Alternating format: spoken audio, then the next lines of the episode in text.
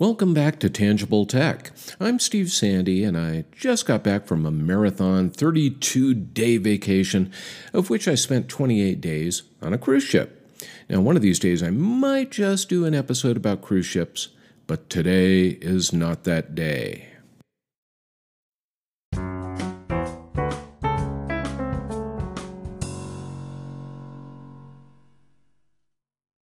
Now, you all know that drones are my other passion, in addition to Apple devices in particular, and technology and science in general. Well, it often surprises me just how many people, including those who go out and buy drones and fly them, don't really understand how they fly. Sure, they've got those propeller looking thingies, but how can they fly backwards, forwards, side to side, turn, do all these amazing things? Well, that's what I'm going to talk about today, and it's going to be a bit of a challenge because I'm not going to have any visual aids to show you. Instead, I'm going to ask you to pretend that your hand, it can be either your left or right hand, whichever you prefer, and pretend that that hand is a drone. Now, most drones are what we call quadcopters or quads. That means they have four motors and propellers. There are also hexacopters with six motors and blades, and octocopters with eight motors and props, and so on. To make this simple, we're going to assume that our imaginary drone, our hand, uh, is going to be a quadcopter with four motors and four propellers. Now, if you're holding that hand out in front of you right now as you listen to this, you can think of your middle finger. Uh, don't get excited there, I'm not going to flip anybody off. As being where the drone's camera is mounted, your thumb is probably where the forward left or right, uh, depending on your handedness, uh, prop is, and the pinky finger as the forward right or left prop. Somewhere your, where your wrist meets your arm, well, on one side is the right rear prop, and the other side has the right rear left prop. Okay, got that? Well, you can think of a quadcopter as kind of a four pointed star with motors and props at those four points, and you're pretty close. You know, take a picture, or excuse me, take a look at a photo of a DJI drone like the Mavic, the Spark, or the Phantom, and you'll have a pretty good idea of what one of these quadcopters looks like.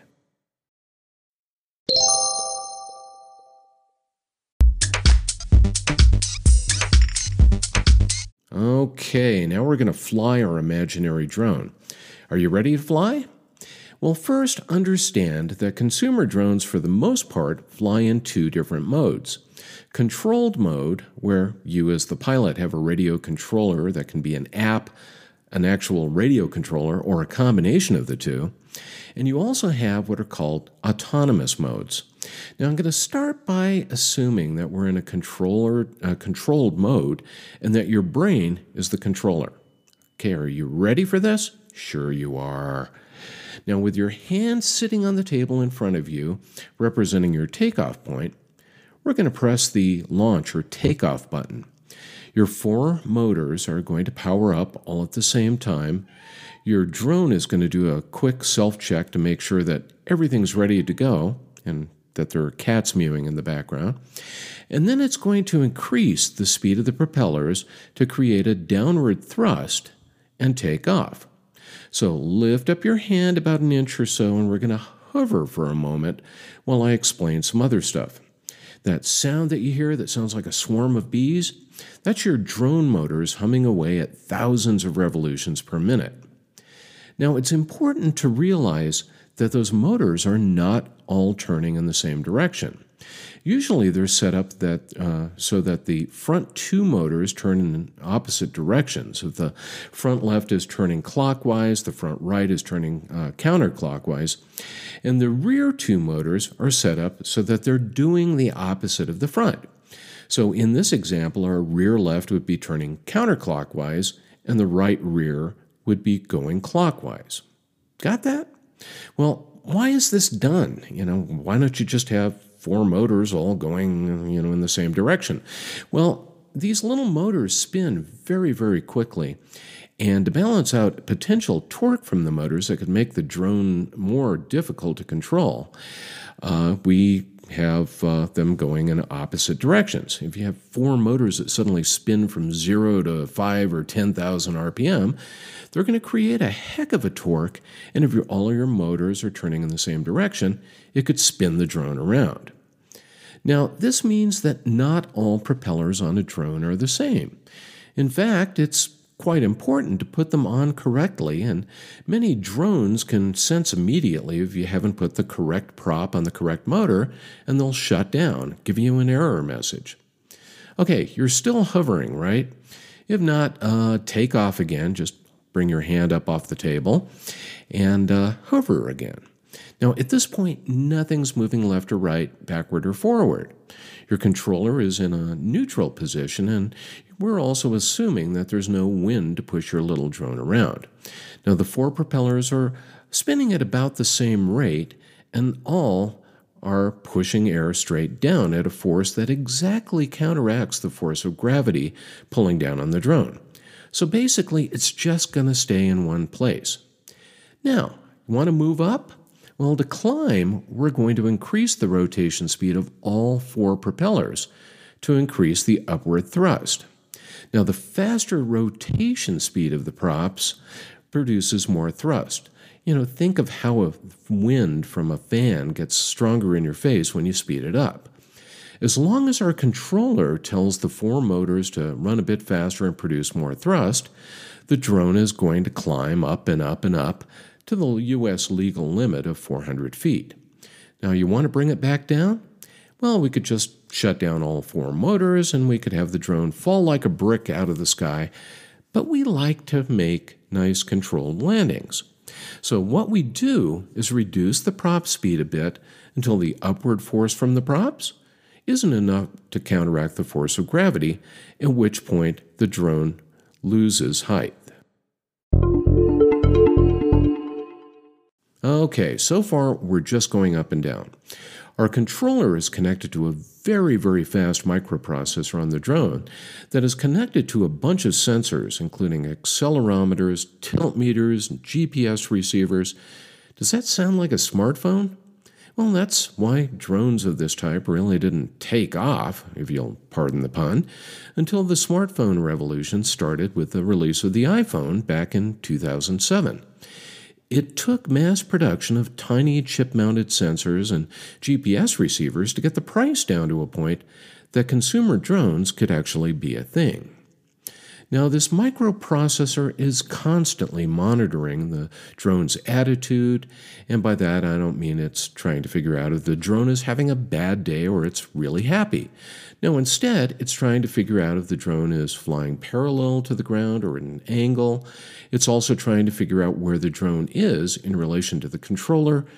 It does all sorts of these calculations, and it does this several thousand times a second. Now, all this hovering is pretty boring, so we're going to start moving our drone forward a bit.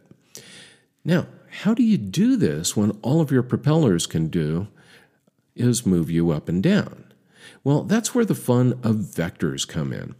Now, a vector, in engineering and physics terms, has both a direction and a magnitude. When we're hovering, the force vector from the props is pointing straight up counteracting the vector from gravity that is pointing straight down. When those vectors balance out, we're hovering. Make the force vector from the prop stronger than the gravitational force vector, and we move up. Get it? Now, when we tilt the rotors even a little bit, our force vector isn't just vertical. There's actually a vertical component and a horizontal component. Think of an arrow pointing downwards and to the left, for instance, or maybe you can use your arm and point your finger.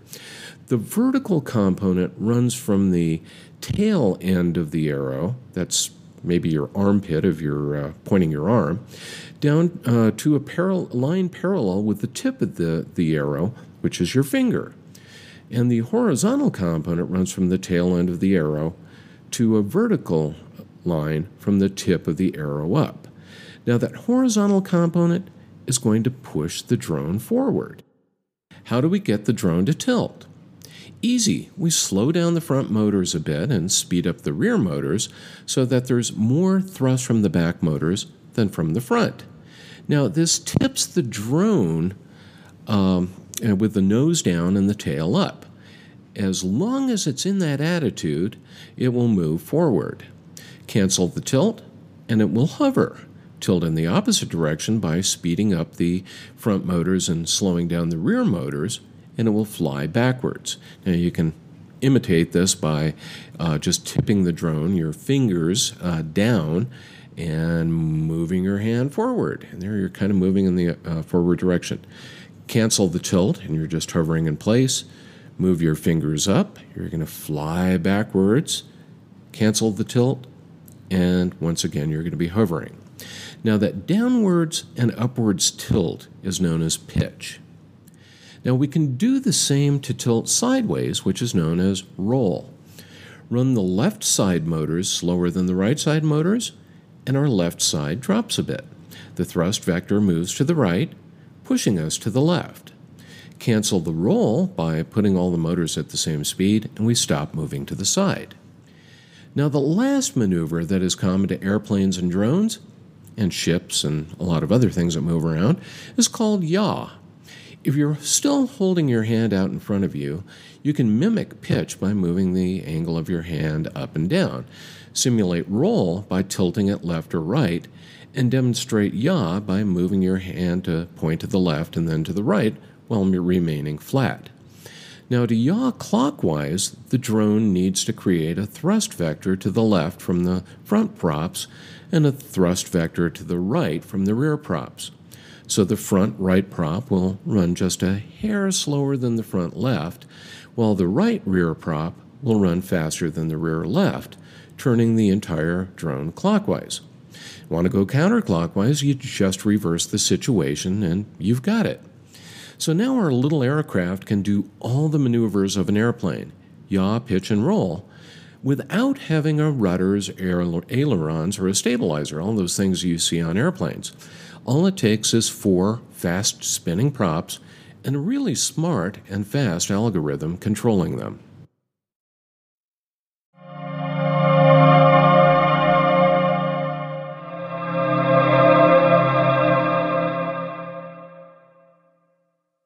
Remote controller can send instructions to the drone through a pair of joysticks. Now, most controllers are set up so that the left joystick controls vertical speed. You push it forward from its neutral setting, and it makes your drone go up. Pushing back makes it go down. And it's also used for yaw control, making the nose of the drone where the camera is point either left or right. Now, the right joystick controls pitch and therefore forward and reverse mov- movement by pushing it forward and backwards, while pushing it left makes the entire drone move to the left, and vice versa. Now, if you've ever seen some of the more experienced drone pilots controlling high speed flights or doing first person view drone racing, you know that they're using these joysticks continuously. Now, those of us who are more sedated our flying can offer, often hover at a spot for a few minutes while taking videos or photos, then maneuver to another location or altitude to get a different shot. Now, how about those autonomous flying modes?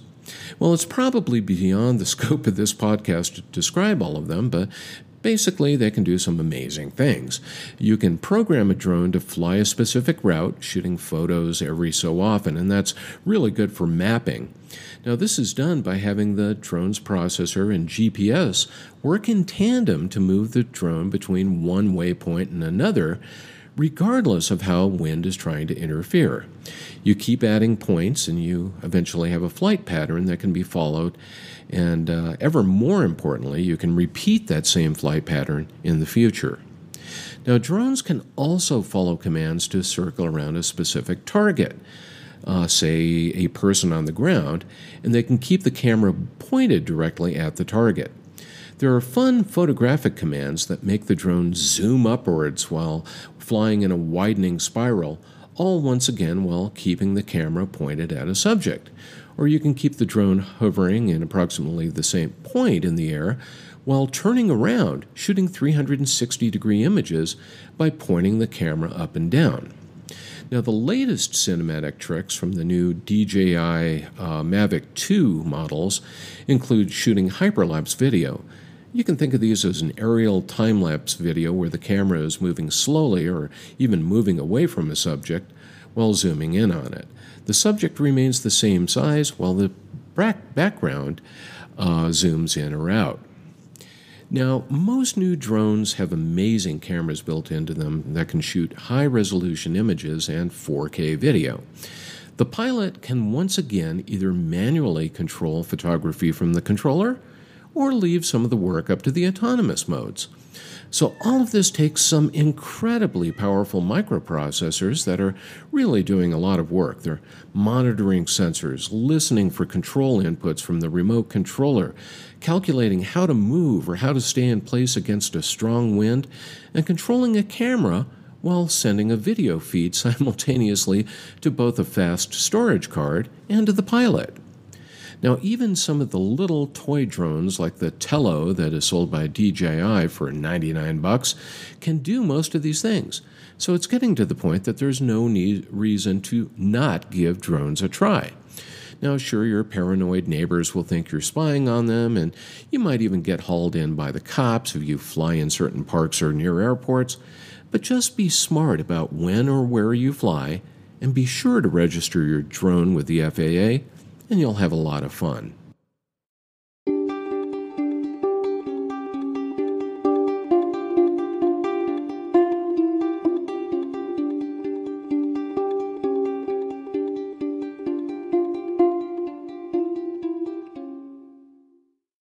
Well, that's it for today. If there are any other topics you'd like me to explain in somewhat plain English, let me know by leaving feedback on this podcast. By the way, if you really enjoyed this podcast, why not consider supporting the podcast by clicking the support podcast button on anchor.fm? Now, I run the Tangible Tech uh, website and do the podcast for free, but you know, I'd sure love to make a few more bucks to support my drone and travel habits. A few bucks a month can even keep me in beer, which is a good thing because it makes me more apt to record even more podcasts. Until the next episode, this is Steve Sande for Tangible Tech. Be sure to visit the website at tangibletech.net uh, today for your fill of fun and enlightening science and technology news.